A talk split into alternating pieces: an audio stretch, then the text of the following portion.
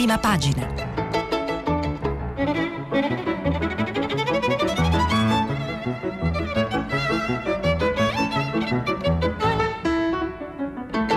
settimana i giornali sono letti e commentati da Carlo Fusi, direttore del quotidiano Il Dubbio. Per intervenire telefonate al numero verde 800 050 333, sms e whatsapp anche vocali al numero 335 5634 296.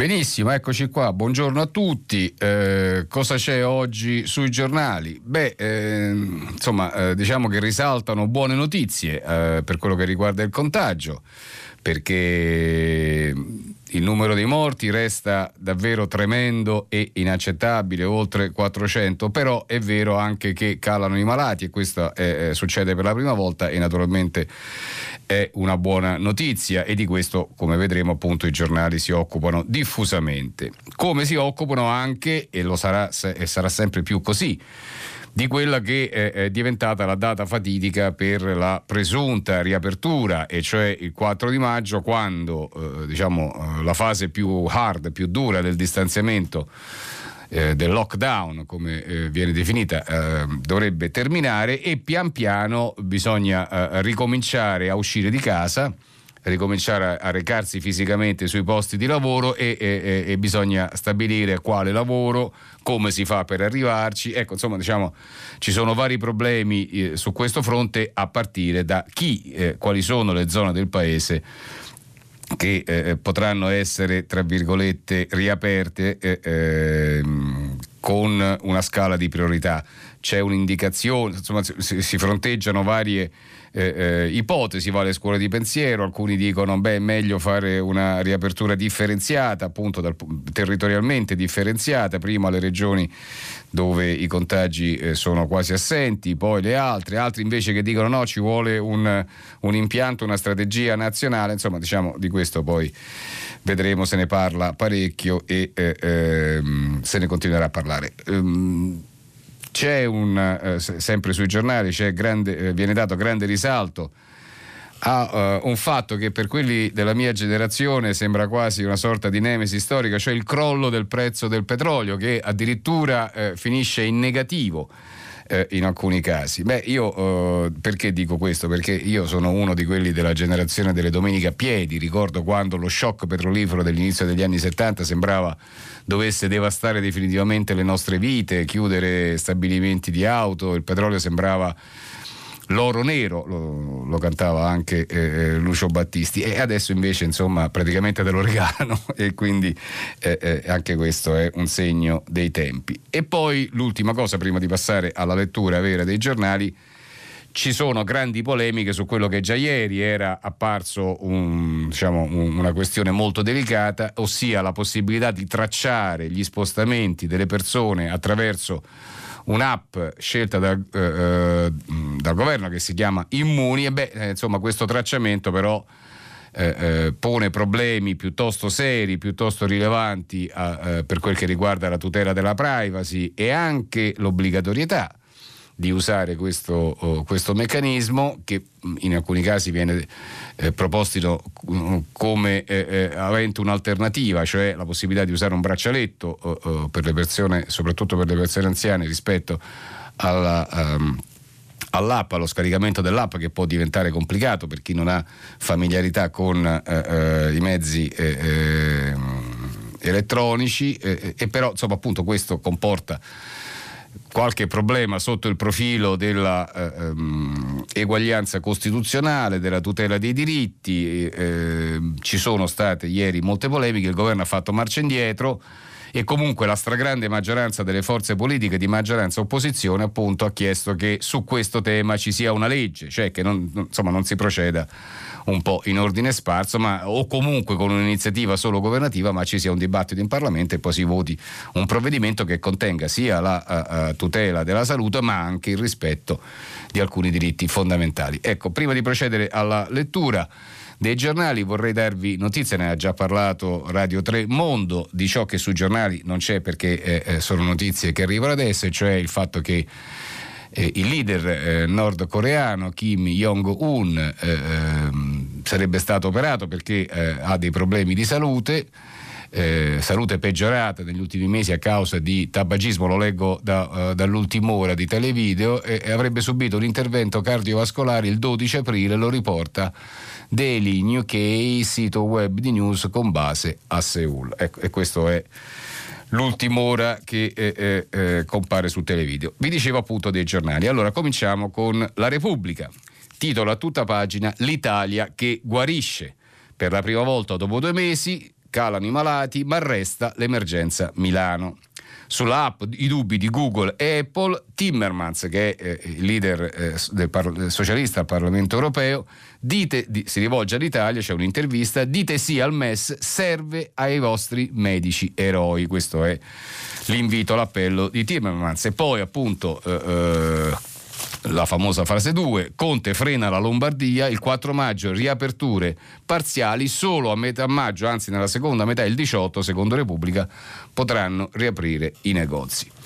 Eh, ovviamente eh, in prima pagina eh, ehm, c'è un riferimento alle minacce che eh, eh, il direttore di Repubblica Verdelli continua a ricevere a cui approfitto, l'ho già fatto oh, oh, tempo fa personalmente, ma lo rifaccio eh, esprimo tutta la mia solidarietà a lui, ai giornalisti, ai colleghi di Repubblica, eh, chi minaccia la libertà di stampa minaccia una delle libertà fondamentali il vero ossigeno della democrazia e quindi non, non si può che essere eh, solidali e uniti contro chi, eh, ehm, chi, chi, produce questo tipo di eh, problemi e, e, su questo si esib- scrive eh, Francesco Merlo, le minacce e il vuoto intorno, l'attacco a Repubblica e eh, eh, il fondo in prima pagina. Dalla prima pagina di Repubblica però naturalmente ci sono anche altre cose eh, che riguardano invece più da vicino l'emergenza, l'emergenza Covid, ehm, il, la, prima, la prima indicazione di commento è quella che eh, scrive Massimo Giannini, tre paesi da unire in uno solo. Vediamo di che cosa si tratta. È atroce dirlo, ma di fronte al contagio che rallenta ma non crolla, la domanda cruciale rimane senza risposta, scrive Giannini su Repubblica. Ormai esistono tre Italie diverse, c'è un'Italia rossa, quella dove si riducono appena le terapie intensive ma si muore ancora troppo, e cioè Lombardia, Marche, Piemonte. C'è un'Italia rosa dove si muore meno ma ci si ammala ancora troppo e eh, eh, è rappresentata da Emilia Romagna, Toscana, Lazio, Campania, Puglia e poi c'è un'Italia bianca, scrive sempre Giannini su Repubblica, dove ci si ricovera poco e si muore pochissimo, Umbria, Basilicata, Calabria, Sicilia, Sardegna. È come se la pandemia si prendesse gioco della geografia.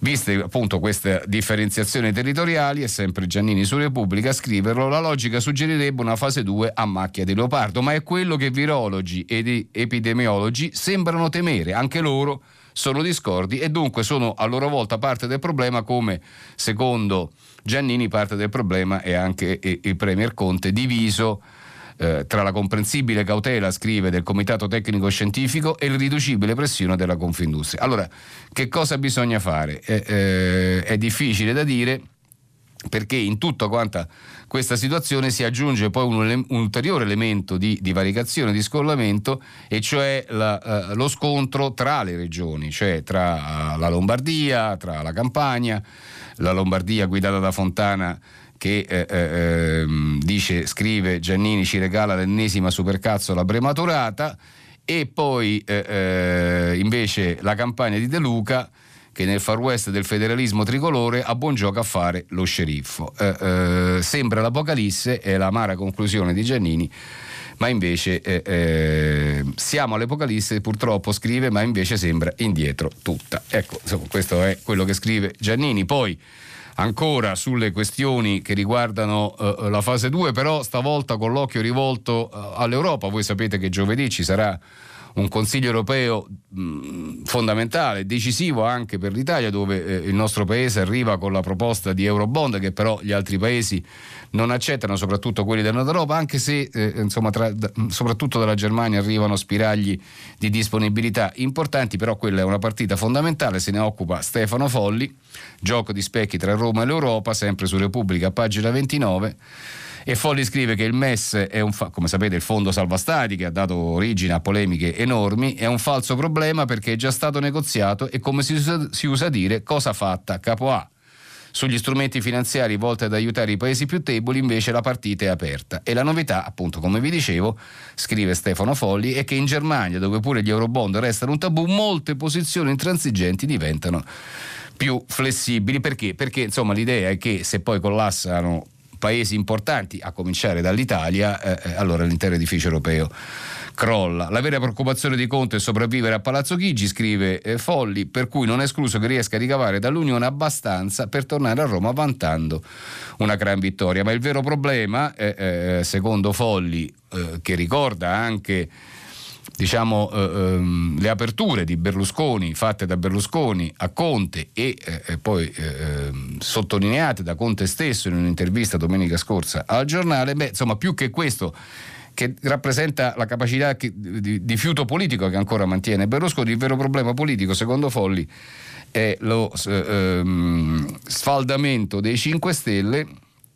eh, eh, perché appunto l'idea di, di, Berlusconi che possa aiutare un governo grillino e fantapolitica, invece appunto lo sfaldamento dei 5 Stelle è un affatto reale secondo Folli divisi tra l'area ministeriale e quella guerrigliera di Di Battista e questo spiega le continue acrobazie verbali di eh, eh, eh Conte, questo è quello che scrive eh, Massimo Giannini su Repubblica. Poi vi dicevo appunto delle polemiche riguardo i Muni questa app da scaricare, per, ehm, da scaricare dal 60% addirittura eh, eh, della platea, eh, ehm, della platea delle, dei, dei, possibili contagiati. Beh, ehm, su questo eh, a pagina 3 di Repubblica c'è una specie, un lungo reportage di Giuliano Foschini, Marco Pensolati e Fabio Donacci che dà appunto conto delle polemiche e anche del, della marcia indietro che è stata fatta l'app La lunga corsa a ostacoli tra i dubbi del Copasir, addirittura di servizi segreti, e lo stop di Google e Apple. Il Copasir c'entra perché eh, insomma, tracciare le persone e, e, e sapere esattamente quello che fanno, cosa dicono e dove è materia che riguarda anche la sicurezza nazionale. Sempre da Repubblica, ma a pagina 31, colgo una, una, diciamo, una lettura eh, della situazione attuale fatta da Stefano Massini eh, che è eh, una lettura interessante perché riguarda ciò che succederà quando eh, eh, torneremo a fare cose che adesso sono impedite e eh, c'è eh, coniato anche un neologismo per dire che questa nuova eh, era si chiama il covidico, cioè il post-covid, la nuova era dell'umanità appunto nell'epoca della cautela. In che modo ricorderemo il periodo storico che precede il virus? Lo ricorderemo, eh, eh, scrive eh, Massini, come il trionfo della follia e della, felic- della fisicità il tempo in cui eh, eh, le cose potevi farle spontaneamente, irresponsabilmente, è un tempo che però ci dobbiamo lasciare alle spalle secondo questa indicazione. Passiamo al Corriere della Sera, anche qui titolo principale, meno malati la prima volta. La previsione zero infezioni da oggi in due regioni, solo a fine giugno però in Lombardia. Nessun obbligo di installare l'app. Ecco, come vedete, torniamo al discorso immuni. Dopo il 4 maggio, scrive il Corriere della Sera, caleranno i divieti di spostamento, ma regole severe per le aziende. A proposito di aziende, c'è una, uh, un articolo insomma, piuttosto inquietante di Dario Di Vico che dice per, le, per 15.000 euro di credito ci vogliono 19 documenti e quindi lo Stato, il labirinto della burocrazia e l'occhiello, in effetti questo è uno dei problemi principali per quello che riguarda la possibilità di eh, ehm, attivare un flusso di aiuti concreto, eh, eh, di soldi veri insomma, nelle tasche degli, eh, de, degli italiani e, degli imprenditori, beh, insomma appunto in questo modo con 19 documenti diventa complicato. E questo rimanda anche ad altre due questioni che eh, ehm, si riferiscono a questa fase 2, che sono condensate nei due editoriali in prima pagina del Corriere della Sera. Il primo è di Antonio Polito, ora serve un paese più unito, è il titolo, e il secondo è di Pierluigi Battista che in qualche maniera richiama quello che dicevamo prima eh, eh, di Repubblica però al contrario è, è, il titolo è Elogio della vita cittadina. Di che cosa si tratta? Allora, eh, ehm, il titolo Ora serve un paese più unito eh, eh è abbastanza identificativo da parte di Polito. Eh, ehm, il, il, concetto è che ehm, ci sono alcune questioni che eh, rischiano di eh, creare davvero grandi problemi per la ripartenza.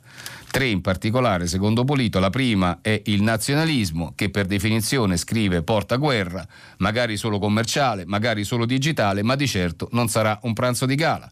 Il secondo elemento è lo statalismo. Lo Stato già oggi, è sempre Polito sul Corriere della Sera, ci appare come l'unico potere in grado di difenderci da un virus. Rapidamente diventerà anche l'unico santo a cui votarsi per la ripresa. L'illusione che ci sia una cassaforte segreta a Bruxelles o a Francoforte, dalla quale potremmo attingere se solo i nostri governanti sapessero battere bene i pugni sul tavolo, si impadronirà anche di persone solitamente ragionevoli, uno Stato babysitter che ci accompagni dalla culla alla bara possibilmente il più tardi possibile. Questo è il secondo elemento di problematicità identificato da Polito sul Corriere della Sera e poi il terzo, che è l'antiparlamentarismo. Eh, ehm, l'idea che i parlamenti, scrive Polito, siano inutili e che si possa governare con decreti, ordinanze, commissari, app, consessi di scienziati, task force di esperti, che la politica non debba più essere mediazione e costruzione del consenso, ebbene questa, uh, uh, questo sentiment si sta pericolosamente e rapidamente diffondendo. Se questi sono i rischi che corre la democrazia dopo questo shock, questi tre, allora che cosa bisogna fare? Quali possono essere gli antidoti? Credo che il migliore, qui torniamo appunto al titolo del fondo di Polito, sia l'unità nazionale non intesa come formula politica, anche se eh, al, al, momento se dovesse diventare opportuno non sarebbe certo una bestemmia. Un paese più uguale socialmente che riduca il gap tra ricchi e poveri, scrive Polito per esempio, sarebbe più unito e dunque meno pronto a correre avventure politiche. Un paese più territorialmente coeso e non questo patchwork di ordinanze e protezionismi regionali che stiamo vedendo, questa nuova divisione tra nord e sud sarebbe certamente più unito e questo disarmerebbe chi spera di consumare regolamenti di conti elettorali sulle bare delle vittime. Un paese in cui tutte le istituzioni, a cominciare dal governo, cerchino certosignanamente ogni giorno il dialogo e la condivisione delle scelte, molto più di quanto non avvenga adesso, sarebbe più unito e meno esposto alla carica dei demagoghi. Un paese più unito nel rapporto con l'Europa, è sempre Polito che, si, che conclude così il suo articolo di fondo sul Corriere della Sera, un paese più unito nel rapporto con l'Europa e più unito nel rapporto con i suoi partner in Europa avrebbe avrebbe più possibilità di non rinchiudersi in un nazionalismo pernicioso sempre, ma disastroso quando si praticano i vasi di coccio, quando lo praticano i vasi di coccio, come la storia ci ha ampiamente insegnato. E dunque, per salvare la libertà e la conclusione di Polito, stavolta avremo bisogno di partire dalla fratellanza. Beh, insomma, diciamo, sono indicazioni molto uh, uh, condivisibili e, e, che possono sviluppare un dibattito. Prima di lasciare questa pagina, la pagina 32 del Corriere della Sera, segnalo un altro articolo di un costituzionalista molto eh, autorevole Valerio Onida che si riferisce a una questione che eh, insomma dovrebbe stare a cuore di tutti e certamente sta a cuore del giornale che dirigo, cioè quella delle,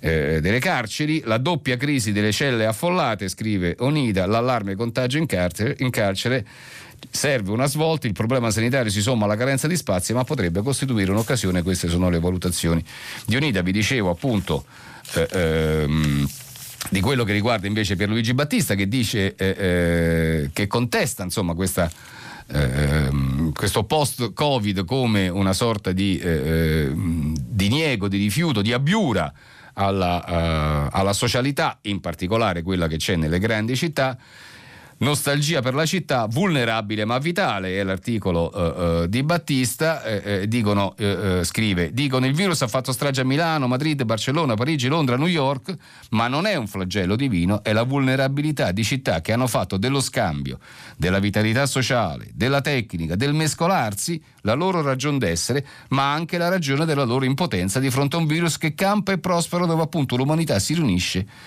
si tocca, si contamina, si contagia. È nella loro, fo- è nella loro forza che si annida la loro debolezza.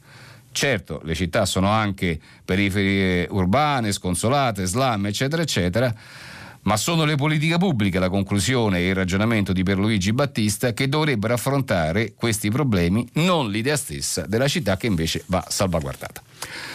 Prima di lasciare il Corriere della Sera, l'ultima indicazione, oltre che naturalmente il riferimento all'app, vi dicevo alle polemiche, polemiche per la privacy, salta la quasi obbligatorietà, pagina 6 l'articolo di Lorenzo Salvia che appunto eh, scrive che il governo ci ha ripensato, insomma, prima ancora che venisse formalizzato il governo ha scartato questa uh, possibilità, eh, eh, lo ha scartato in via preventiva, non abbiamo alcuna intenzione di limitare la libertà di movimento di nessuno, semmai si tratta di individuare un sistema in grado di incentivare gli italiani a partecipare al progetto che è quello di tutelare la sanità e quello che sostiene il sottosegretario della salute Sandra Zampa. Nessuna penalità per chi non la usa, via gli incentivi, prestazioni sanitarie e linea diretta con il medico di base abbiamo detto praticamente tutti i partiti o quasi tutti, mi pare i 5 Stelle si sono, non si sono uniti, insomma hanno eh, criticato questa cosa appunto sottolineando la necessità che serve un dibattito parlamentare e che sia il Parlamento a esprimere una legge in modo che così ci siano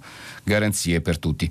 Dicevo prima di lasciare il Corriere della Sera torno eh, su una questione a me molto cara, lo vedremo anche in, altre, in altri giornali, cioè il problema degli anziani, se ne occupa ehm, Aldo Cazzullo in, nella rubrica delle lettere a pagina 33 di, rispondendo a, a, a, un lettore Corrado Cattoni che dice sono, uh, caro Aldo, sono pretesto di proteggere gli anziani, i governanti fanno, sotto il pretesto di, di, proteggere gli anziani, i governanti fanno circolare ipotesi degne di leggi razziali, confinamento prolungato, orari dedicati per la spesa, eccetera, eccetera, e appunto giustamente il lettore dice faccio notare che le leggi sono uguali per tutti e tanti ultra settantenni come me sono in salute e lavorano. La risposta di Cazzullo è che eh, eh, stare a casa, rimanere protetti è un sacrificio doloroso, però è giusto Scrive Cazzullo che gli anziani siano protetti in modo particolare visto che sono particolarmente esposti al virus e alle sue dure conseguenze. Non si tratta di una misura discriminatoria, ma di un modo per ridurre i rischi. Questo è quello che risponde Cazzullo sul problema degli anziani. E infine, ancora dal Corriere della Sera, una notizia che mi ha allargato il cuore, non posso non eh, citarla eh, è un articolo a pagina 24 di Sara Bettoni, l'osservatorio di MTV in crescita la fiducia nei quotidiani. I ragazzi, dice l'amministratore delegato Castellari, risorsa per la digitalizzazione, due su tre giudicano i giornali, quelli di carta, affidabili. E beh, insomma, diciamo io che ci ho passato la vita, non posso che essere contento. Lasciamo il Corriere, andiamo alla stampa. Titolo principale: Regioni, due fronti antigoverno. Per la prima volta cala il numero dei malati, nessun contagio a Napoli, vuoto il pronto soccorso a Bergamo. Sono notizie positive, tuttavia appunto ci sono eh, eh, divaricazioni, contestazioni, contestazione sul piano di avvio della fase 2 e sullo spostamento in autunno delle amministrative. Questa è l'altra notizia sul fatto che non si potrà ovviamente votare adesso per eh, eh, rieleggere i consigli regionali di alcune delle re- principali regioni italiane bisognerà farlo eh, eh, tra qualche mese. Scoppia il caso dell'app Immuni, ecco, contro l'infezione, dubbi sulla privacy e sui finanziamenti cinesi, ecco anche lì eh, il richiamo al Copasir. Allora, su questa questione eh, diciamo con la solita maestria, perché non, non c'è altro modo di definirla, eh, eh, ne scrive Mattia Feltri nel suo Buongiorno quotidiano il titolo del suo eh, articolo L'immunità del gregge. Scrive eh, Feltri, ora siamo comprensibilmente perplessi per Immuni, la app da scaricare solo se si vuole, ma non è così vero perché chi non vuole non potrà spostarsi liberamente, di modo che il governo tracci la nostra storia clinica e i nostri movimenti amministri la fase 2 scongiurando una ripresa dell'epidemia. Probabilmente ci fa paura che sia un'incombenza di Stato, ma ho il sospetto, eh, eh, sottolinea Feltri, ho il sospetto che se l'app fosse stata lanciata da Facebook o da Apple, come l'ultimo ritrovato della modernità per proteggere sé e gli altri, l'avremmo fatta nostra, con lo spirito di chi vive col sole in fronte. Sarebbe bello se si avviasse una discussione all'altezza dell'enormità della faccenda, e cioè su quanto siamo disposti a cedere della nostra segretezza e dunque della nostra libertà in cambio di una vita sicura e comoda, ma non si vuole sembrare spericolatamente ottimisti. Quando proporranno le app che segnali i debitori o i pregiudicati o i tossicodipendenti sarà un passo in più del gregge verso l'ovile. Beh, non si può, davvero non si poteva inquadrare e dire meglio. Poi, sempre dalla stampa, un'intervista a Francesco Micozzi a pagina 4 che è docente di informatica giuridica a proposito appunto dell'app. I dati a rischio di estorsione informatiche i dati sono a rischio di estorsione informatica sarebbero più sicuri i braccialetti elettronici come vi dicevo. Eh, eh, torna questa proposta e, ne, e Micozzi, appunto docente di informatica giuridica, nell'intervista di Bruno Ruffilli spiega la tutela della salute pubblica viene prima della privacy, come ha ribadito di recente anche il Parlamento europeo, ma sono comunque previsti limiti e garanzie perché il problema eh, continua ad essere proprio quello, la tutela dei diritti, di tutti i diritti, quello della salute, ma anche la libertà di movimento. Allora, sempre dalla stampa. E sempre a proposito della fase 2, a pagina 6 l'articolo di Carlo Bertini e Ilario Lombardo, ripartenza, ipotesi lavoro nel weekend, ma Conte frena, preoccupa ancora il nord.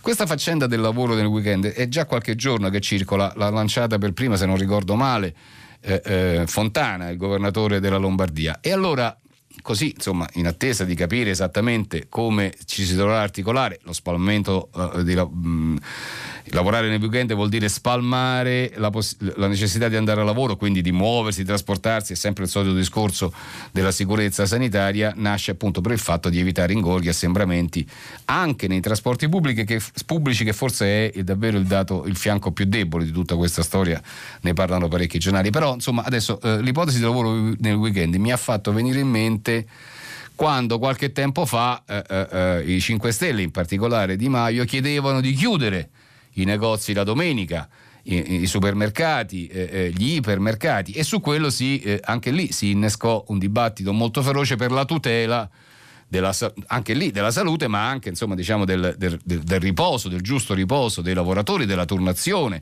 del fatto di rimanere con le famiglie. Ecco, guardate il Covid, se uno vuole sapere come ha cambiato le nostre vite, lo vuole vedere, toccare con mano, ecco, questa potrebbe essere una delle indicazioni. Eh, eh, sempre dalla stampa dello stesso articolo, la task force di Colau fornirà le linee guida valide per le regioni, nuove zone rosse sul modello di Codogno. Questo è quello che scrive la stampa. Invece il messaggero, passando al quotidiano romano, eh, eh, uffici e fabbriche, le nuove misure. Questo è il titolo principale della prima pagina. Ecco le regole, scrive il messaggero, niente riunioni, scrivanie condivisori, entrate e uscite da porte diverse, incentivi a usare l'auto. Eppure questo questo dell'incentivo a usare l'auto e quindi del problema dei trasporti è un altro rovesciamento, un altro sottosopra rispetto a quello che ci siamo sentiti dire per decenni, cioè che dovevamo lasciare le macchine a casa, dovevamo incentivare eh, eh il, tras- il, trasporto pubblico o altri mezzi di locomozione dolci, la bicicletta, addirittura i monopattini, ho letto qua eh, in alcuni eh, ehm, inserti eh,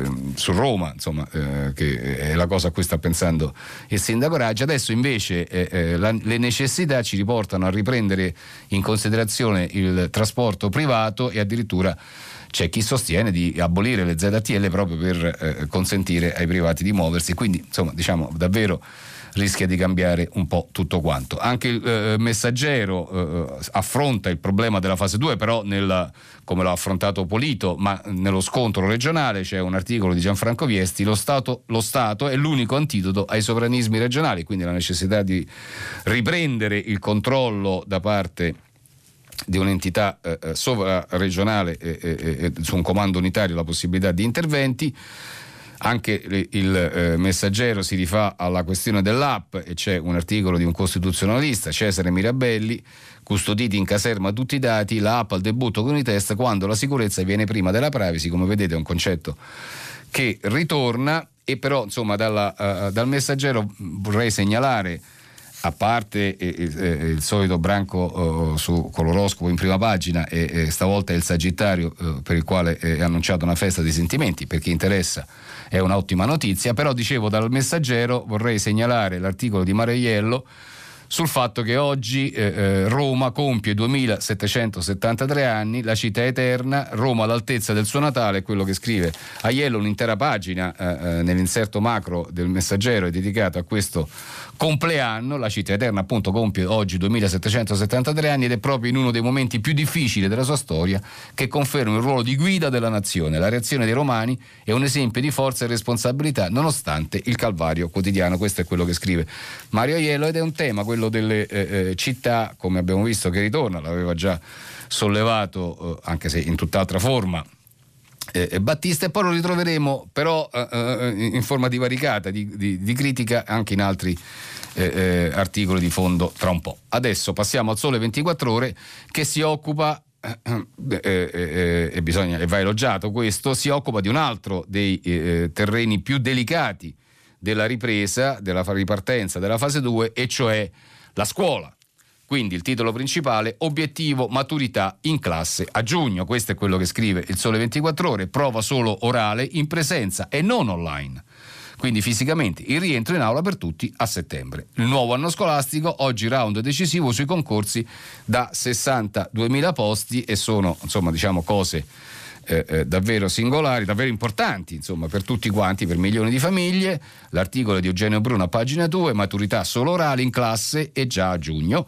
Il ministro Azzolina al lavoro per l'esame in presenza e il rientro per gli altri a settembre. Oggi round decisivo sui concorsi da 62.000 posti, come vi dicevo, quindi esame fisico, non online. E tuttavia però sul Sole 24 ore naturalmente eh, non possono mancare le notizie riguardanti l'economia italiana e eh, non sono notizie positive, cassa integrazione generale altre nove settimane. Nel DEF, cioè nel documento di economia e finanza che poi prepara la legge finanziaria a settembre, crolla il prodotto interno lordo a meno 8% e il debito schizza a 155-160% del PIL. Quindi insomma diciamo ci aspettano mesi difficili e ehm, vale per tanti settori, abbiamo parlato della scuola, naturalmente c'è anche il turismo e il Sole 24 ore in prima pagina eh, eh, spiega che gli albergatori della Sardegna eh, eh sono terrorizzati perché lavoreremo solo al 30% dicono e quindi insomma diciamo c'è una situazione di grande difficoltà.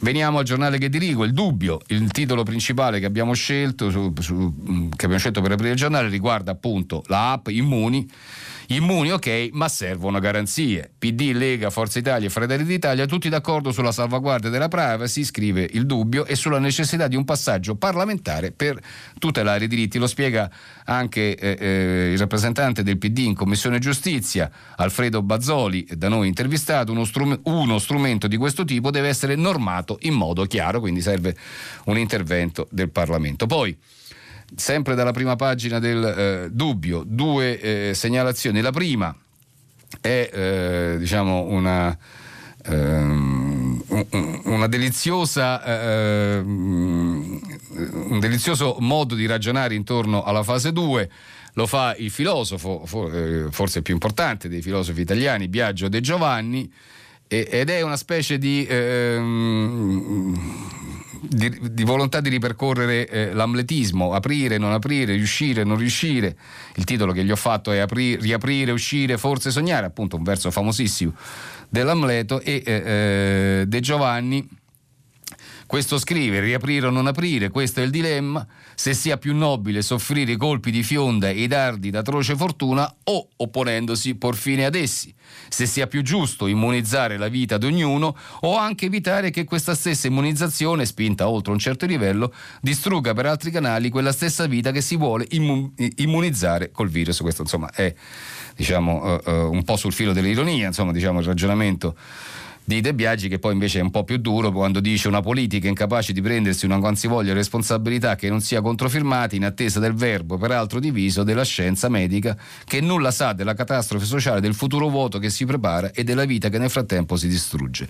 Nessuno cerca il punto d'unione, quindi insomma sono considerazioni anche molto amare. Dicevo l'altra cosa della prima pagina del dubbio che cito è la questione degli anziani, che mi sta particolarmente a cuore, ne abbiamo già parlato diffusamente ieri, ci sono due articoli di due donne, in prima pagina uno della professoressa Ginevra Cerrina Feroni, che si riferisce alle eh, eh, case eh, eh di riposo, vite anziane e il eh, l'occhiello, quelle tristi case di riposo eterno, perché appunto moltissimi sono morti. E poi invece l'articolo, un altro articolo eh, della collega Giulia Merlo, più giovane, vita in crescita, futuro grigio per i cittadini romani. La conclusione è che il dopo Covid e il Covid non è un virus per vecchi, questo è quello che volevamo segnalare e eh, mettere sotto gli occhi perché il problema è proprio questo. Eh, eh, quello degli anziani, vi dicevo appunto nel, nell'articolo di Ginevra Cerrina Feroni, la cui conclusione è che una società che non ha rispetto per gli anziani non è più un consorzio umano, è un'altra cosa. E beh, insomma, è piuttosto inquietante. Poi, avvenire.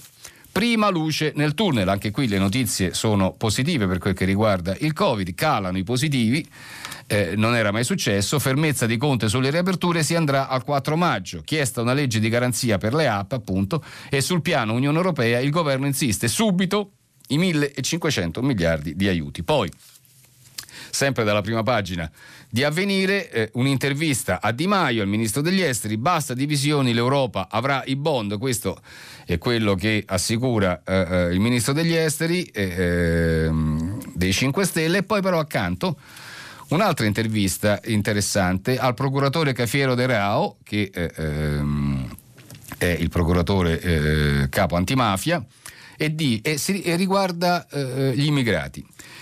La regolarizzazione per colpire le mafie. È, questa è la ricetta di Cafiero De Rao nell'intervista di Antonio Maria Mira. Regolarizzare gli immigrati che lavorano nel nostro paese, dice De Rao, sarebbe il raggiungimento di una duplice finalità. Si darebbe corpo al senso di umanità che deve sostenere l'iniziativa politica e soprattutto, soprattutto lo dico io, si impedirebbe l'azione delle mafie. Questo è diciamo, il pensiero di Cafiero De Rao è insomma, un pensiero di cui naturalmente bisogna tener conto. Passiamo ad altri quotidiani, al giornale il cui titolo è molto più esplosivo, diciamo così. Fanno solo casino, il riferimento naturalmente al governo e alla maggioranza, mentre calano i contagi. Conte e Colau nel caos, app, imprese, trasporti, ipotesi che confondono e mentre la Lombardia da 3 miliardi, il decreto aprile slitta a maggio. Ci sono altri due titoli che segnalo dalla prima pagina del giornale, uno di Marcello Zacchè, che goduri a vedere i grillini affondare in cerca di poltrone, questo è un titolo che si riferisce alle nomine, alla trattativa sulle nomine per gli enti pubblici, in particolare per quello che riguarda l'ENI. Ieri è stata chiusa questa, eh, questa partita che ha provocato peraltro nei 5 Stelle divaricazioni con, come avete eh, forse saputo, con eh, eh, personaggi che hanno criticato, Di Battista che ha criticato fortemente il, eh, il fatto che i 5 Stelle si siano seduti al tavolo della trattativa insieme con gli altri partiti e abbiano dato conto di questo, oh, di questo, genere di scambi. Poi, sempre dalla prima pagina del eh, giornale, l'articolo di Augusto Minzolini che ha fatto una chiacchierata con Pier Ferdinando Casini, eh, eh, che è un, diciamo, un, personaggio, tra virgolette, storico del Parlamento e della politica nazionale, personaggio di lungo corso, che si riferisce a Conte, al governo Conte e ne eh, prefigura la fine, rischia i, forto- i forconi, questo è il titolo di eh, eh, Menzolini, profezia di Casini sul Premier, sarà mandato via con i forconi, appunto il senatore PD, la crisi si consumerà quando la gente reclusa in casa non avrà più i soldi per le vacanze, quello è eh, eh diciamo, eh, il discrimine quando il, il sentimento di, che oggi premia Conte, che ha indici di gradimento altissimi per eh, eh, come si sta comportando e come sta eh, gestendo l'emergenza virus, però potrebbe questo sentiment cambiare e questo secondo Casini avverrà quando tra- all'estate, all'inizio dell'estate, eh, magari sono solo illusioni, scrive Minzolini. Ma l'oracolo, tra virgolette, è convinto che conta ormai a fine corsa. Arriverà al capolino tra luglio e settembre, dice Casini, quando la gente, dopo aver trascorso due mesi reclusa in casa, non avrà i soldi per andare in vacanza. Questa è la profezia negativa di Casini nei confronti del governo. Passiamo al fatto quotidiano, il cui titolo principale mancano i morti di due RSA su tre, quindi si riferisce al Pio Albergo di Vulso e in generale a quello che è successo nelle case di riposo. In Lombardia solo 266 casi su 677 hanno risposto all'Istituto Superiore di Sanità. La CGL e le ATS dicono che la Regione ordina di non fornire i dati dei decessi. Quindi c'è una denuncia del sindacato nei confronti della Regione e poi ovviamente anche sul fatto quotidiano si, eh, ci si sofferma sulla app su Immuni PD e centrodestra contro l'obbligatorietà dell'app di tracciamento Immuni in nome della privacy. È sempre bello, è eh, commento ironico, scoprire tante vestali della Costituzione. Questo è quello che scrive eh, il fatto. E poi, libero, governo in stato confusionale, come vedete, e questo, anche questo titolo riprende la valutazione del giornale che abbiamo letto prima, non sa che pesci pigliare il governo, neanche le sardine, il decreto aprile slitta a maggio, zero idee, e scrive libero, la fase 2 è forse peggio della fase 1, ogni sindaco spara proposte su bus e negozi e poi in maiuscolo i piani per la ripartenza sembrano scritti da Ridolini, questo è quello che eh, eh, scrive e osserva libero e eh, naturalmente su, su, questo giornale c'è il fondo del direttore Vittorio Feltri, virus o no l'Italia non cambia, Secondo Feltri, l'Italia era ed è rimasta un insieme di genti e non dispone di un popolo omogeneo e solidale, non è una nazione, bensì un agglomerato di comuni che faticano a riconoscersi in una patria e perfino in una regione. Il sud gioisce e fa le pernacchie al nord, felice che i settentrionali siano stati massacrati dal virus assassino. Questo scrive Vittorio Feltri sul, sul Libero. Poi il riformista si occupa di giustizia, Davighiani, cioè eh, eh, i magistrati che eh, si riconoscono nella leadership di Pier Camillo Davigo, Davighiani all'attacco, tenete la difesa lontana dal processo, questo lo scrive Gian Domenico Cagliazza dell'Unione Camere Penali. E poi eh, Sanzonetti, il direttore, eh, eh, rilancia la polemica eh, contro il fatto se sei garantista sei un verbo miserabile e altro. E questo è quello che scrive ehm, Sanzonetti sul riformista, però dal riformista prima di lasciarlo volevo segnalare una, un intervento di Alberto Cisterna che è un magistrato già numero due della Procura Nazionale Antimafia il cui titolo è insomma diciamo molto forte ecco, e, e, e, anche molto forte il fatto che lo ospiti riformista la vera fase 2 l'epurazione di questa classe dirigente. La prima riforma da fare in Italia è licenziare il deep state in auge composto da impavidi navigatori adusi a non servire le istituzioni ma al politico di turno. Quindi insomma bisogna fare, prendere la ramazza e fare piazza pulita secondo Alberto Cisterna. Qualsiasi futura riforma scrive sul riformista dovrebbe avere come singola semplice premessa l'epurazione della classe dirigente del paese che il 31 gennaio 2020 era ai posti di comando e che ha pensato, solo per dirne una, di dichiarare l'emergenza sanitaria senza correre ad acquistare mascherino respiratorio o a mettere in sicurezza le residenze per anziani. Questo è il pensiero di, eh, del magistrato Cisterna di corsa perché purtroppo eh, mancano solo pochi minuti. La verità, nel delirio della fase 2 brillano solo le manette, è quello che scrive il quotidiano di Maurizio Belpietro e poi anche eh, qui ci si occupa dei vecchi con un articolo di Riccardo Ruggeri, tutta colpa dei vecchi, togliamogli i nipoti. Il mattino Napoli può già ripartire, zero contagi e morti anche ad Avellino e Benevento, in Lombardia il traguardo previsto invece a fine giugno, riaperture per regioni, governo diviso e nord tutti assieme, ma il mezzogiorno non può aspettare, quindi secondo il quotidiano di Napoli bisogna che eh, appunto si, eh, eh al sud venga consentito venga consentito di eh, eh ricominci- riprendere, ricominciare a vivere prima che in altre parti. Eh, eh, c'è però, questo è il quadro positivo, anche perché appunto, come dicevo, i, i numeri sui contagi sono, oh, insomma, sono, sono mm, ottimistici e, e, e, ieri a Napoli non c'è stato oh, né un contagio né un morto però questo non significa che la situazione sia eh, eh, semplice, se no lo spiega Sando, Nando Santonastaso, sempre in prima pagina, il sud salvato dal virus, ma adesso rischia il crack. Perché rischia il crack? Perché eh, eh l'articolo appunto a pagina 10, il virus colpisce l'economia, turismo e servizi, rischio default, pesante la prospettiva per il settore delle vacanze del mezzogiorno, 29 milioni di presenze in meno, un negozio su due verso la possibile chiusura, i calzaturieri stimano di perdere tre stagioni, quindi insomma diciamo, eh, il virus ha risparmiato Napoli e Mezzogiorno, però insomma i problemi economici, l'altra faccia della pandemia, che è quella economica, rischia di essere poi quella più eh, complicata.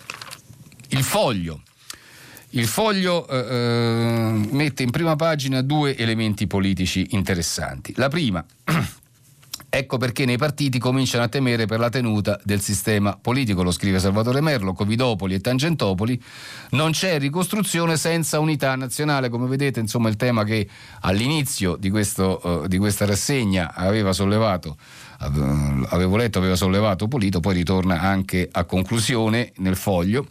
I timori del PD, le urgenze della Lega Nordista e la fine del Movimento 5 Stelle non solo il destino del governo in gioco, ma insomma quello dell'intero paese. E poi sotto logoramento letale, Dibba si candiderà ed è riguarda i 5 Stelle.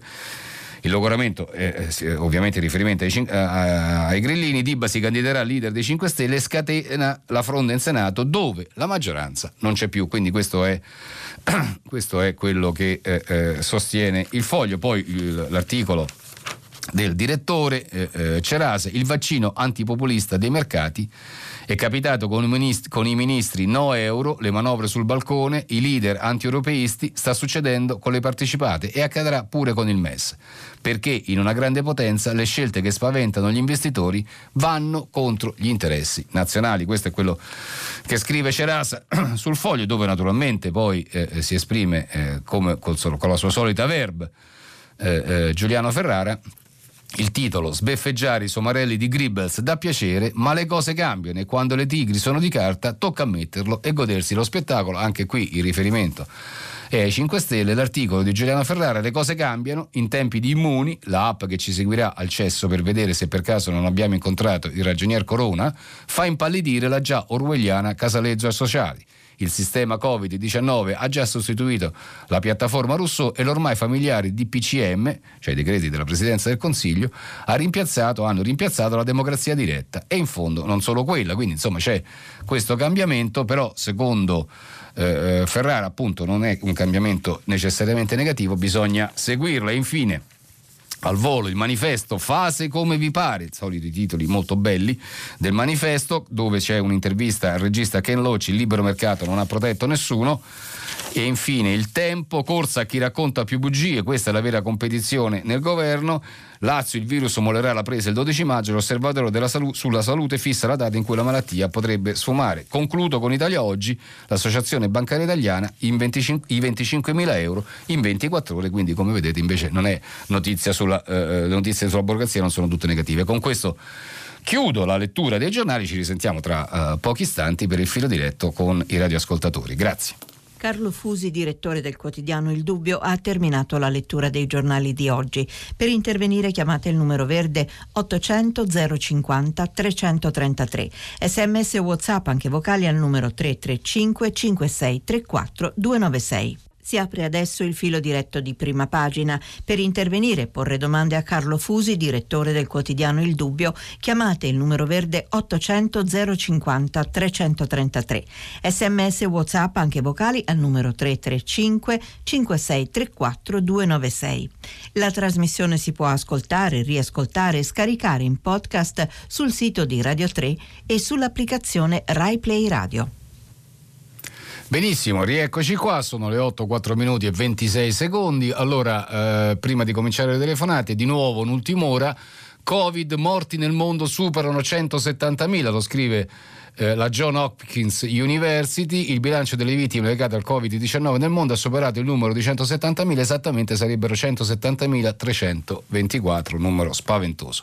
E ancora alcuni messaggi che arrivano eh, qui su, a, a, prima pagina sul numero 335 56 34 296 allora la prima è dalla signora Maria Luisa da Verona che, di, che si rivolge a Cazzullo, come abbiamo visto sul Corriere della Sera. Gli anziani sono saggi e sanno perfettamente come comportarsi con il Covid-19, sanno rispettare le regole e aspettano la fase 2. Questo è quello che appunto scrive Maria Luisa. Poi ancora Paola, sempre da Verona. Gli anziani non sono dei panda da difendere e proteggere dall'estinzione dopo che tanti sono già stati estinti per incuria e cinismo e, eh, e quindi insomma diciamo questo tema eh, rimane molto importante, centrale, eh, lo sapete, ne abbiamo parlato e continueremo a farlo in settimana. Un, eh, altre eh, indicazioni, altri messaggi riguardano la app eh, eh, oppure il prezzo, l'abbassamento del prezzo del petrolio, però ne voglio segnalare, un, segnalare una perché la firma è eh, interessante ed è, è, firmata Bambini a bordo.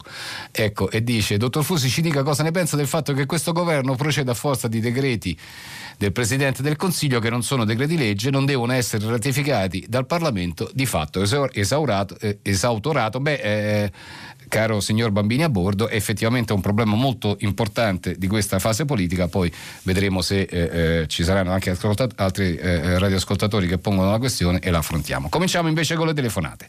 Pronto? Pronto, buongiorno. Buongiorno. Ma- Mario da Genova. Perfetto. Eh, io le chiedo per favore una valutazione sì. sul livello dell'informazione, in particolare il talk show TV, ehm, su un aspetto importante del dibattito in corso, cioè i rapporti tra noi e l'Unione Europea, cioè quanti aiuti potremo avere e in che modo. A me il livello sembra pieno di dichiarazioni, cosa ha detto Di Battista ieri, cosa ha detto Di Maio, cosa ha detto Salvini, e di pochi fatti. Ne cito alcuni che ho trovato nel blog eh, personale eh, di Beda Romano, che è il corrispondente del Sole 24 Ore sì, da Bruxelles. Sì, sì. Li ho controllati, mi sembrano esatti. e ehm, non li ho letti sul suo giornale, ma forse mi sono sfuggiti.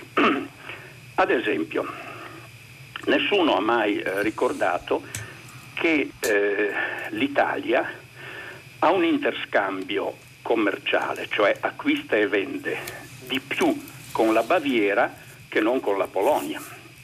Ugualmente l'Italia ha un interscambio più grosso col Baden-Württemberg, un altro land tedesco, che non con la Russia. E ancora, chi sa che la Germania, è al corrente in Italia? A chi è stato ricordato che eh, la Germania mh, mm, ha un interscambio più grosso, molto più grosso, con la Lombardia che non con la Corea, che bene o male è una grande potenza industriale e la quinta del mondo. Ecco, se noi guardiamo questi dati, eh, mi sembra evidente che è quasi inevitabile che un qualche accordo con l'Unione Europea venga raggiunto. Volevo dire poi un ultimo, ricordare un ultimo dato sì, sul tanto grazie. dibattuto piano Marshall. Sì. Tutti dicono ah ci vorrebbe un piano Marshall. Il piano Marshall in dollari di oggi stan- ne stanziò circa 140 miliardi, questo nel 47-48. Di questi all'Italia andò circa 1,5, eh, andò circa, sempre in dollari di oggi, vennero 14 miliardi circa. Già oggi, sia pure in modo ancora confuso, dove non si capisce bene eh, quante siano, diciamo, sì, si parla di 1500 miliardi, certo, insomma, diciamo cifra molto più alta. Ecco. sì, grazie, grazie, no, è molto chiaro signor Mario, grazie della telefonata. Allora, eh, eh, la, tralascio i talk show, eh, eh, non sono materia mia, insomma, diciamo, non, eh, non mi ci soffermo. E, ehm, e anche sul piano Marshall poi magari facciamo un discorso più specifico. Però invece il cuore della sua telefonata, cioè il rapporto con l'Europa, nelle cifre che lei ha citato, ma se ne potrebbero citare naturalmente anche tante altre, conferma che eh, quello che io penso da tempo, che ho scritto, insomma che il mio giornale scrive, cioè che il rapporto con l'Europa è fondamentale e decisivo, che qualunque ipotesi di abbandono o, o di Ital Exit o roba del genere è un'ipotesi eh, catastrofica a mio avviso per il nostro paese e di fatto non praticabile e che quindi bisogna sedersi al tavolo europeo con questa coscienza e altrettanto con la coscienza che eh, eh l'Italia è un grande paese e quindi deve essere trattato come tale. Eh, eh abbiamo già, eh, eh, ne abbiamo già accennato ieri. dobbiamo fare il nostro dovere, dobbiamo rimettere a posto i nostri conti per essere credibili, dobbiamo battere l'evasione fiscale, la corruzione, i tanti mali, la, la, la, la burocrazia, la pubblica amministrazione che non funziona, sono, la mafia, insomma ce ne sono tantissimi. Quindi quello lo dobbiamo fare noi perché non è colpa dei tedeschi, degli, eh, dei francesi o degli spagnoli o di che. Però è innegabile che senza eh, eh diciamo, la capacità dell'Unione Europea di eh, offrire un ombrello non solo economico ma anche istituzionale, e questo poi il vero, uh, il vero elemento negativo, senza l'Europa noi saremmo più deboli e ridotti alla mercé di potenze, di player stranieri. C'è chi agogna questo uh, obiettivo e parla di rapporti particolari con la Cina. Io mi terrei l'Unione Europea, che è un, una grandissima costruzione, anche ideale, che oggi soffre per colpa di errori molto gravi che vanno combattuti, però senza rinunciare a quell'ambizione, a quel respiro, a, quella, eh, a, quel sogno che è quello di un'Europa unita che mette insieme alcuni dei popoli che eh, hanno fatto la storia del mondo. Grazie. Pronto? Pronto, buongiorno. buongiorno, signora. Eh, io mi chiamo Maria Carla, telefono dalla provincia di Ferrara. Sì. Eh, proprio il basso ferrarese, dimenticato da Dio e dagli uomini, fortunatamente eh, però insomma non dica così tempi... signora non dica così poi il basso eh, ferrarese guardi, è nel cuore di tanti diciamo guardi sì ferrarese no guardi io ho, ho 81 anni ah, ecco. e, e perciò conosco bene la situazione. Noi abbiamo solo una fortuna, abbiamo un sindaco molto intelligente, molto gentile che ci custodisce tutti noi anziani come, come, come se fossero fossimo tutti i suoi figli. Il discorso che volevo farle io è questo.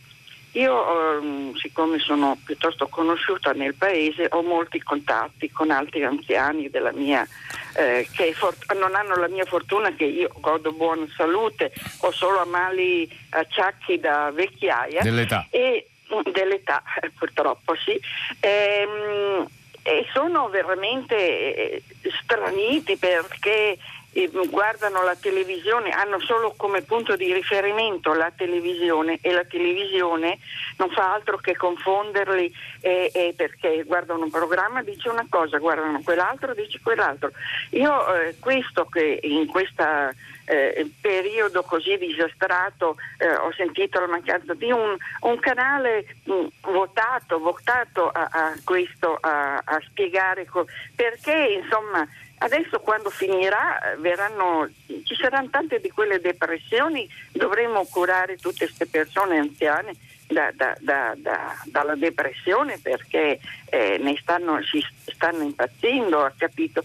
E, il problema mio eh, è questo che trovo. Qui tra l'altro eh, sento sempre parlare del Piemonte, della Lombardia, del Veneto ma però eh, dell'Emilia Romagna che tra l'altro è stata è anche un, un, un, fattore positivo perché è stata colpita però non in maniera forte, non in maniera mm, gra, gra, grave come eh, la Lombardia così. non ne parla mai nessuno cioè si parlano solo degli, de, dei risultati negativi e purtroppo ce ne sono da andare e venire ma quelli che sono leggermente positivi che danno un attimo la speranza di venirne fuori vivi, eh, diciamo, quelli no, no, non ne parlano mai. In più, insomma, eh, il pensiero di come ci troviamo. Io ho passato la guerra, so cosa vuol dire venire fuori da, da, in un momento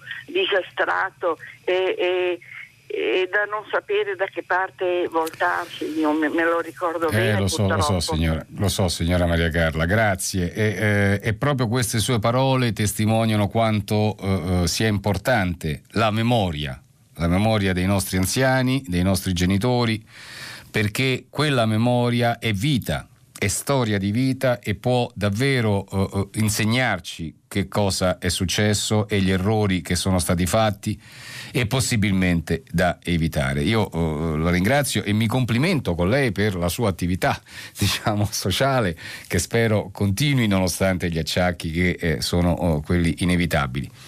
Eh, eh, anche lei parla della TV, eh, io anche qui cerco di scantonare, però mi sa che non ce la farò, prima o poi dovremo affrontare questo tema, quello dell'informazione eh, a tutto tondo, non solo di carta stampata, ma eh, eh, televisiva e anche social. E, ehm, però ecco, la, la, insomma, diciamo, il, il, la questione della depressione che può uh, colpire le persone e naturalmente quelle più sole, quelle più fragili, tra cui naturalmente ci stanno gli anziani, ma non solo gli anziani, eh. attenzione, ci sono pure i ragazzi che da questo punto di vista possono avere dei contraccolpi notevoli e di quelli si parla mm, mm forse troppo poco. Ne, mm, ne, abbiamo visto qualche accenno sulla scuola, ma insomma in realtà invece la dimensione, eh, eh abbiamo scritto noi su, su Dubbio di Giuliano, la dimensione dei cittadini del futuro ancora non fa mm, premio sul, eh, nel dibattito eh, complessivo, invece lo dovrebbe. Però dicevo della depressione, ecco sì, perché bisognerà ricominciare sapendo che forse quello che c'era prima non ci sarà più o comunque sarà molto diverso e ri- rimettersi in moto su un fronte totalmente diverso è più difficile per chi appunto è più fragile, ha meno mezzi, ha meno disponibilità, ha meno salute, ha più, è più a rischio. E quindi questo sforzo deve essere uno sforzo che soprattutto l'informazione, oltre che le autorità naturalmente eh, eh, preposte a questo, le autorità politiche, sociali in generale, ma l'informazione ecco, dovrebbe curare, dovrebbe approfondire, se ne dovrebbe occupare in termini di aiuto. Io penso che questo sia un compito che spetta a noi giornalisti e per pochissimo che possiamo fare cercheremo di farlo attraverso le colonne del nostro giornale. Eh, eh, diamo la parola adesso a un'altra telefonata, però un attimo solo perché qui ormai i messaggi, gli sms arrivano uno appresso all'altro e eh, vorrei segnalarne uno perché è un medico, medico da Roma, il signor Stefano, che dice vorrei fosse chiaro che il killer non è il virus, ma il taglio di 90.000 posti letto nei vari reparti, negli ultimi 10-15 anni è il blocco del turnover che la politica ha operato. L'Italia mediamente 30 letti di rianimazione ogni 100.000 abitanti, la Germania, e questo forse farà contento il signor Mario, la Germania 30 su 100.000 invece che eh, eh, quelli che abbiamo noi. È il nostro sistema che fa che la politica ha reso scarso o è la Germania ad essere sprecona, però gli F-35 sono stati comprati e quindi insomma diciamo altre valutazioni. Bene, andiamo avanti con le telefonate. Pronto? Eh, buongiorno, eh, Antonio da Milano. Buongiorno signor Antonio.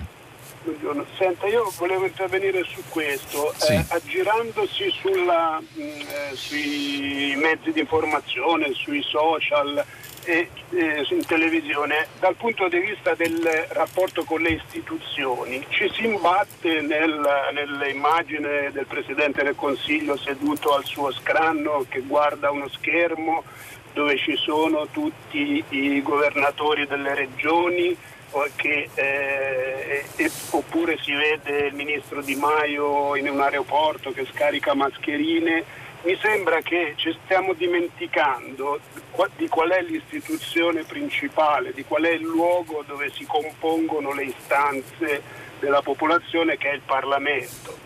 Cioè, io vorrei vedere in questa fase il Parlamento eh, in seduta permanente perché deve dare il suo contributo di idee eh, e, e rappresentare le varie istanze, perché come si vede qui si fa un DPCM, si prende un provvedimento che riguarda gli anziani magari e ci si dimentica dei giovani, eh, si privilegia so, la campagna e ci si dimentica della Lombardia.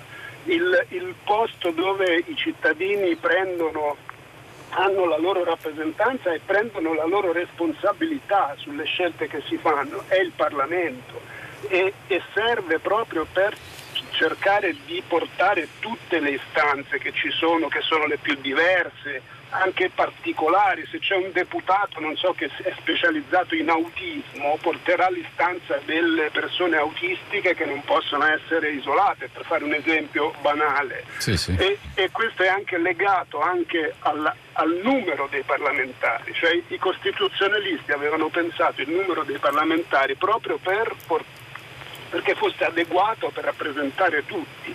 Ecco, non ci dimentichiamo che, che, che, è lì che si compongono e che si fanno delle leggi fatte bene perché tengono conto di tutto, non tenendo conto di... Invece qui ognuno parla, si sente il parere di una task force, di un virologo, di, di un eh, chissà chi e non si tiene conto del posto dove, dove, le idee devono venire fuori. Ecco, questa era la mia, volevo un commento su questo. Grazie signor Antonio, la ringrazio veramente tanto perché questa faccenda del Parlamento è davvero una cosa che mi sta molto a cuore per chi come me crede nella democrazia rappresentativa e negli istituti che la incarnano e nell'equilibrio dei poteri che eh, eh riguardano il bilanciamento tra l'azione dell'esecutivo, del governo e poi il Parlamento che appunto rappresenta il Paese. Ora, questo discorso è un discorso lunghissimo le cose sono molto cambiate dai padri costituenti che lei ha citato anche sul numero dei parlamentari. Sappiamo che c'è un referendum, il Parlamento ha approvato un taglio, bisogna farlo, il referendum confermativo, quindi insomma diciamo c'è molta carne a fuoco. Però il fatto che l'emergenza sanitaria del Covid rischi di snaturare di svuotare di ruolo alcune delle funzioni più importanti dal punto di vista istituzionale, e cioè per esempio l'attività del Parlamento, questo rischio esiste ed è un rischio che va combattuto. Perché, ripeto, in un sistema come, lo, come, credo io, in un sistema compiutamente democratico, secondo i criteri di democrazia liberale, ha una capacità di intervento immediata, forte, specifica, unitaria possibilmente che deve eh, svolgere il potere centrale, il governo a questo deve far eh, fronte, deve bilanciare questo atteggiamento l'attività del Parlamento dove si discute, dove ci si confronta, dove le forze politiche, ahimè ridotte anche queste allo stato larvale, perché i partiti come li abbiamo conosciuti, per responsabilità varie, comprese quelle dei partiti stessi, sono ridotti ai minimi termini, ebbene però comunque quello rimane il, eh, eh, il catino, diciamo il, eh, il, recipiente dove si può dove si può discutere, dove si dovrebbe lavorare eh, per competere per il miglior eh, eh, risultato possibile attraverso il confronto, attraverso il dialogo che è l'unica cosa che esiste per eh, se, eh, diciamo, comporre i vari interessi. Purtroppo questo non avviene e ci sono, come lei sa, signor Antonio, indicazioni per collegamenti da remoto, per far lavorare il Parlamento nelle nuove condizioni tecnologiche e eh, sanitarie che il Covid eh, eh, ci costringe, a cui il Covid ci costringe, però il ruolo del Parlamento e l'azione di eh, eh, contrasto all'emergenza sanitaria ed economica sono due cose che devono andare di pari passo, lavorare solo con i DPCM naturalmente non è possibile, ma ne e anche i decreti leggi hanno bisogno poi dell'approvazione del Parlamento e salvaguardare la funzione parlamentare è un obbligo per tutti quanti noi, perché senza lo svilimento del Parlamento diminuisce il tasso democratico del Paese. Spero di essere stato chiaro. Grazie. Pronto? Pronto, buongiorno, mi chiamo Roberto e chiamo da Novara. Benissimo, signor Roberto. Volevo mh, mm, intervenire sulla querella delle uscite scaglionate per età e cose del genere. Sì. Allora ritengo che questo tipo di eh, iniziativa eh, sia carente da due punti di vista, uno giuridico e l'altro pratico. Dal punto di vista giuridico nella nostra Costituzione in punta di legge si dice che non ci può essere nessuna discriminazione sul territorio nazionale tra i cittadini. Certo. Né per, né per, natura, né, né per eh, sesso, né per colore di pelle, né, né, per religione, roba del genere, non lo vedo perché deve essere per età. Certo. La seconda pratica è che non mi vedo eh, i vecchietti oltre 70 anni che non appena gli danno il via partano per le vie della movida delle varie città per andare a fare le happy hour festeggiando con gli amici la, la, la libertà riacquisita. Mm. Oppure trovarsi nei parchi a fare jogging in compagnia, visto che eh, il tempo oggi piove, ma fino a ieri è stato bello e ritornerà molto bello. E vedo piuttosto gli anziani dove possono camminare nei prati o nei boschi da certo, soli, certo, oppure certo. seduti sulla panchina al parco guardandosi bene dall'avere vicino qualcuno perché consci della loro eh, fragilità ci curano e si curano e ci tengono. Ecco, perciò voglio dire, mi sembra veramente assurdo che dei parlamentari stiano a discutere o delle task force di 70, 120 persone, cioè tecnici di tutte, di tutte le risme, siano a discutere su una cosa che è di una banalità incredibile. Eh. L'anziano sa come difendersi, il giovane no, ma non, ma non dico che i giovani non devono uscire ci mancherebbe altro. Sì, sì, no, ma e signor... allora non capisco perché gli anziani non possono uscire. Certo, certo, signor Roberto, è chiaro, il concetto è molto chiaro, ne abbiamo parlato, ne stiamo parlando e continueremo a farlo. Certamente c'è un problema di uguaglianza e parliamo, io quando parlo di diritti intendo questo, insomma i diritti di tutti, di fare le cose che eh, eh possono fare senza eh, eh, avere limitazioni, ovviamente rispettando poi ciascuno il diritto dell'altro, è uno dei eh, eh diciamo, diciamo eh, delle arterie principali dove scorre il sangue eh, eh, di un sistema democratico. E dall'altra parte però signor Roberto, effettivamente la questione non è banale, bisogna tutelare proprio le persone più anziane, non limitandone i diritti, però mettendole in condizioni, mettendole in condizioni di non infettarsi, di non, eh, eh, di non, infettarsi loro, di non infettare altri. Quindi è una questione complicata, non, non c'è da fare. Eh, ehm, insomma, non, non, si può tagliare con il coltello, non è che arriva qualcuno e spiega come vanno le cose. Mm, bisognerebbe, e qui il Parlamento potrebbe essere una delle eh, eh, eh sedi più ade- for- la sede più adeguata per farlo, bisognerebbe riuscire a contemperare queste due esigenze di tutela sanitaria, di salvaguardia della salute di chi è malato e di chi è sano, insieme con il diritto degli anziani, delle persone over 65, 75, 80, insomma, diciamo, mettiamo il limite dove vogliamo, di poter fare la loro vita, quella che dice lei, appunto andare a passeggiare, stare in panchina, prendere aria. È questo che bisogna fare e del resto eh, eh, riportando le cose dal piano della, eh, eh, diciamo dell'empireo ideale a quello più concreto delle cose da fare, è esattamente quello che è successo, signor Roberto, a proposito di questa app Immuni, dove appunto la gran parte, la stragrande maggioranza delle forze politiche ha chiesto che sia il Parlamento ad occuparsene, eh, dibattendo e trovando, oh, mettendo a punto, varando una legge che mette insieme tutte e due le cose, la tutela della privacy e, e della eh, uguaglianza costituzionale con eh, eh, il bisogno che la salute, che pure è un altro diritto costituzionale, eh, non è che stiamo parlando di cose diverse, venga tutelata attraverso anche gli strumenti tecnologici che non sono in sé eh, un male. Io non sono un luddista da questo punto di vista, ho sempre considerato la tecnologia al servizio dell'uomo. Appunto, bisogna che sia al servizio e non diventi invece uno strumento discriminatorio. Grazie. Pronto? Sì, buongiorno. Buongiorno. Buongiorno a lei e a tutti gli ascoltatori. Grazie. Allora, lei è il eh, signor? signor? Davide da Roma. Davide, benissimo. Allora, eh, la domanda che le pongo e che mi sto ponendo è relativa al crollo uh, del prezzo del petrolio. Sì. Crollo storico definito addirittura perché effettivamente a meno 37 dollari al barile insomma eh, in altri tempi ci avrebbe fatto come dire, rizzare le orecchie a tutti quanti. Ehm, la domanda è Permettendo che da un lato questo significa anche un aspetto positivo di meno inquinamento, no? perché è dovuto al meno utilizzo di aerei e tutto quello che possiamo immaginare, la domanda è relativa al fatto che questa, questo crollo del prezzo possa mettere in crisi le petrochimiche, le, le economie collegate al petrolio, magari pensiamo all'Iran al Venezuela, ma addirittura agli stessi Stati Uniti che sono uh, adesso in crisi perché hanno problemi di stoccaggio addirittura eh, del certo, petrolio. Certo. Ehm, che ci facciamo con questo petrolio che ci avanza? Eh, che non, non, no, non, so più, non, sappiamo più dove metterlo, quindi eh. no. O anche penso alla Russia, più vicina a noi, che sì, sì, sappiamo certo. tutte le tensioni che già ci sono precedenti a questo momento.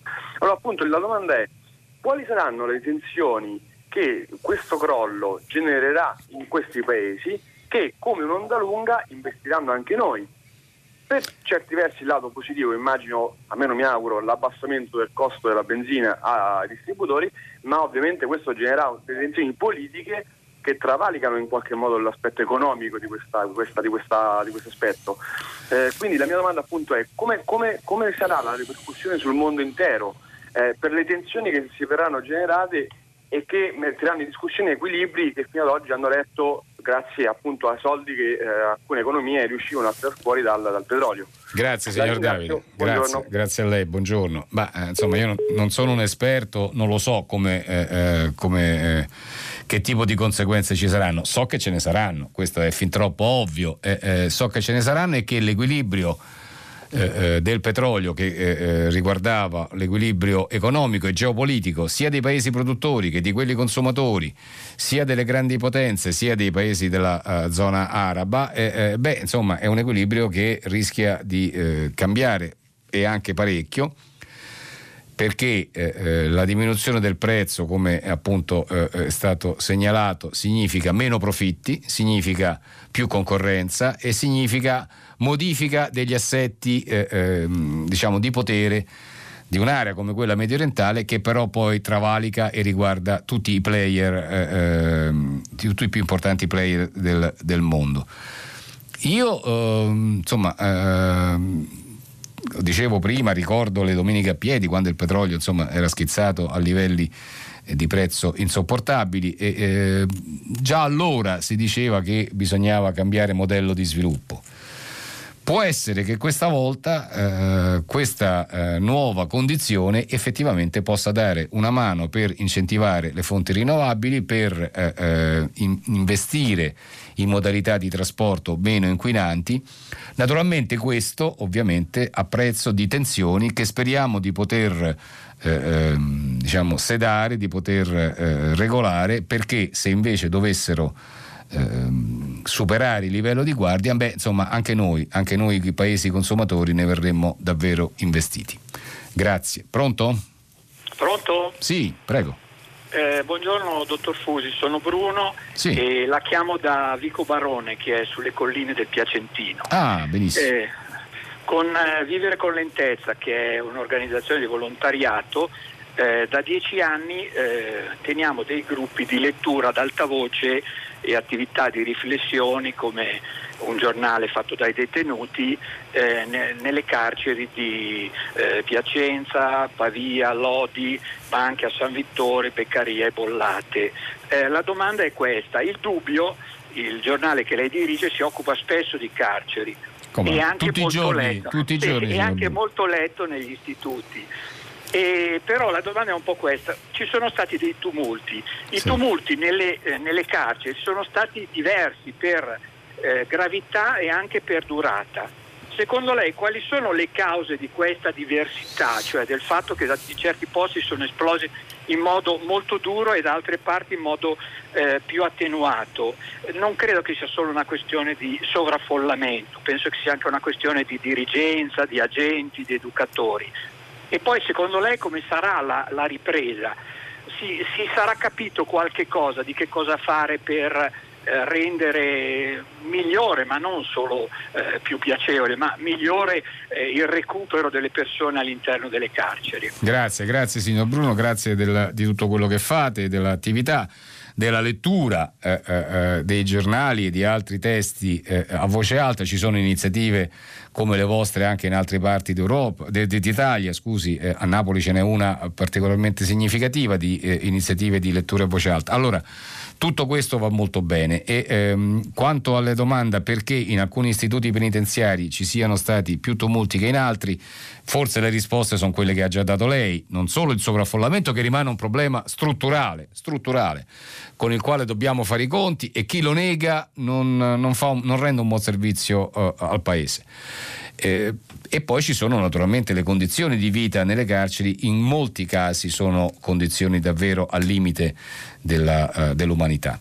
Eh, occuparsi di carceri, eh, come, e la ringrazio che lei lo abbia fatto, eh, per noi del dubbio è davvero un elemento eh, fondamentale perché è un segmento della popolazione che ha dei diritti, oltre che naturalmente dover scontare quello che eh, eh, per le colpe che hanno commesso, che ha dei diritti che nessuno eh, o pochissimi eh, intendono tutelare. Cosa succederà dopo? Eh, io mi auguro che eh, questa, come, tante, in, come, succede in tanti altri settori, possa essere l'occasione per un ripensamento complessivo e per un intervento. Non mi faccio molte illusioni naturalmente, però questo sarà lo spirito con il quale continueremo a occuparci di carceri, sia l'occasione per un intervento che consenta di affrontare il tema della detenzione secondo i principi costituzionali, quindi eh, secondo la certezza della pena, perché questo non può essere messo in discussione, e tuttavia eh, eh, il, tentativo, il, tentativo, che non può in nessun caso essere, a cui non si, non si, può, non si può abdicare a questo, è il tentativo di recuperare, perché questo è quello che ci chiede la Costituzione, ma quello che ci chiede l'umanità, che è quello che ci divide, che rassegna uno Stato di diritto da una legge eh, della giungla, recuperare i detenuti. Mi auguro che questo possa essere uno dei filoni sui quali ci si muove anche eh, a causa di questa emergenza. Ripeto, non sono molto pessimista, però noi continueremo davvero su questo terreno e eh, eh speriamo di avere persone come lei a fianco. Grazie. Pronto?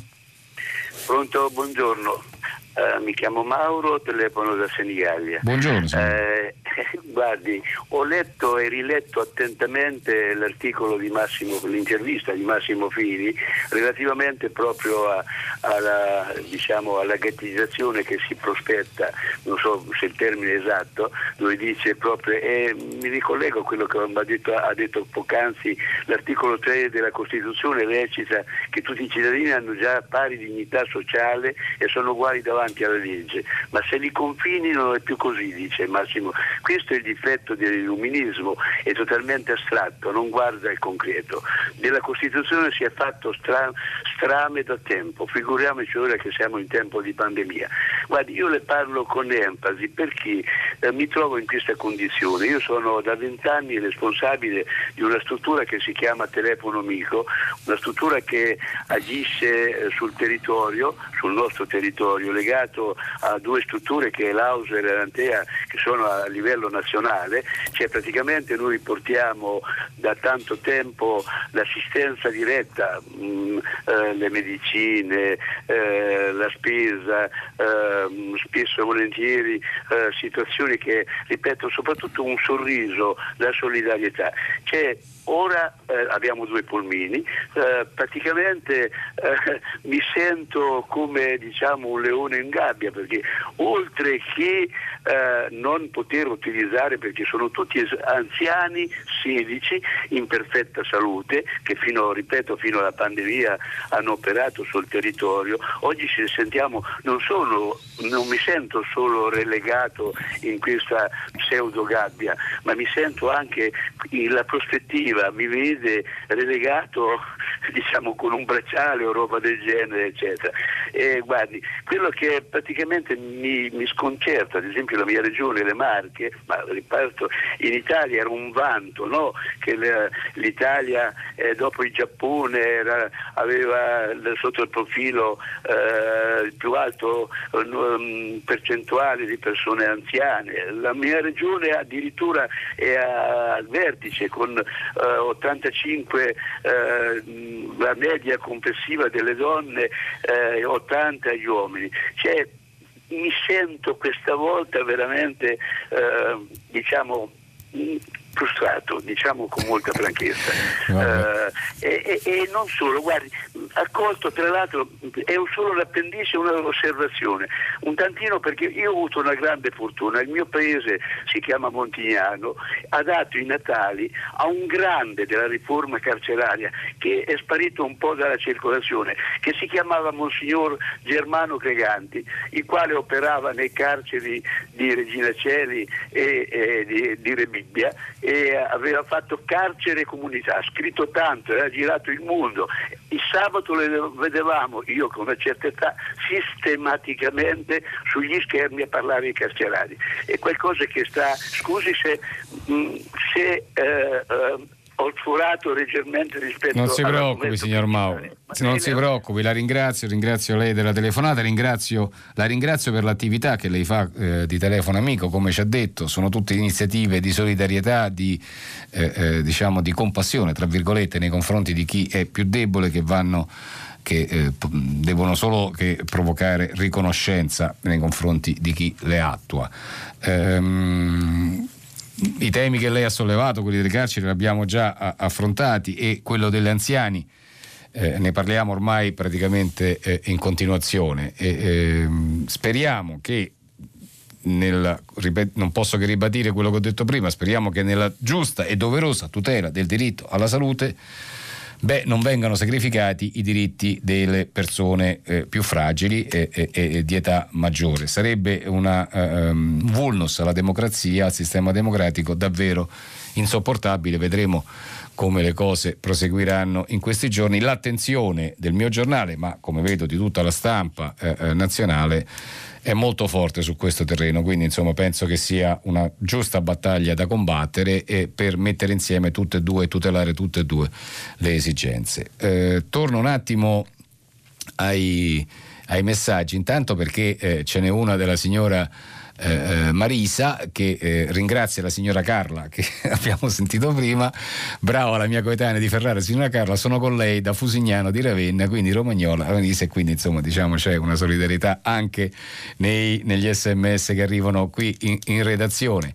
E, e, poi ancora eh, il signor Mangini da Genova questa idea scrive di decidere che gli anziani devono stare a casa, come vedete il tema è, è sempre molto presente, devono stare a casa anche dopo il rallentamento del lockdown, mi sembra impropria. Gli anziani devono poter uscire e camminare e prendere aria. È un po' quello che ci, diceva, eh, che ci dicevano anche altri ascoltatori. Andiamo avanti con le telefonate. Pronto? Pronto? Sì, prego, buongiorno. Ah, buongiorno, sono... Sì, prego.